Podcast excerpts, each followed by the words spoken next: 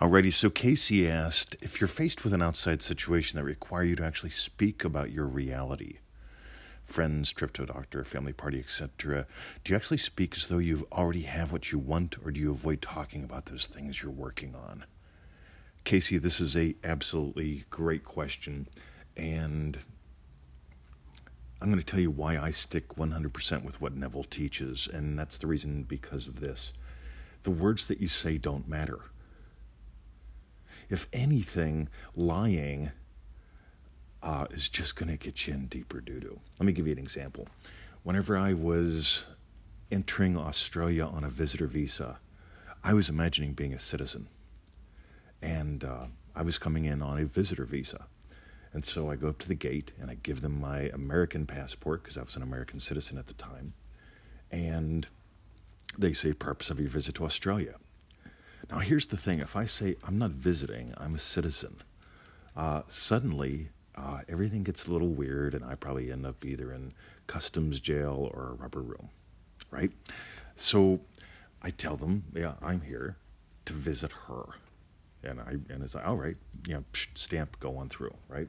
Here's another great example. If you're imagining being married and somebody asks, like, are you seeing anyone? Do you say, Why would I see anyone? I'm married, right?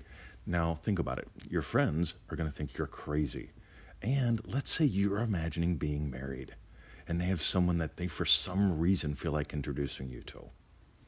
They suddenly go, Right, she's lost her mind. One more, real life. Ready? Victoria and I were imagining having puppies, right? Having two dogs.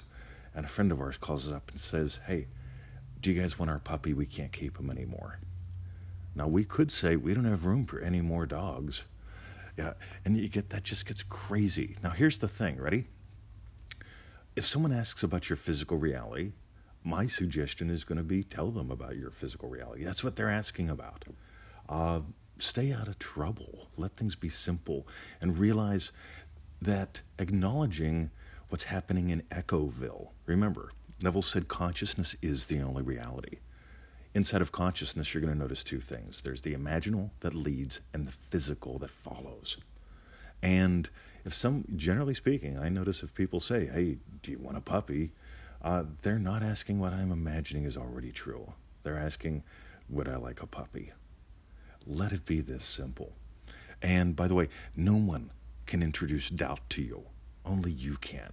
You see, if you're in the state of your wish fulfilled, if you're imagining what implies your wish is already fulfilled. Big, big distinction there. Uh, most people miss that. It doesn't matter what you say. Seriously. Uh, words don't have power, states do. Spoken word, especially. Spoken word happens in the physical universe. Spoken word is what follows. Imaginal states lead everything. So, if you got gold, uh, visit us at freeneville.com. We put out a daily free email. Uh, you can get 221 free little gifts and more. Just look for a little place where you sign up there. If you do that, click on the confirmation email we send you, and we'll send you an email every day till one of us dies or uh, you get off the list, right? You can always do that, but most people stick around. Second, uh, if you got gold, easymanifestingmethods.com. We give away seven little videos there. Uh, one a day for seven days. They help you get the basics rock solid without any contamination. So that's it, easymanifestingmethods.com.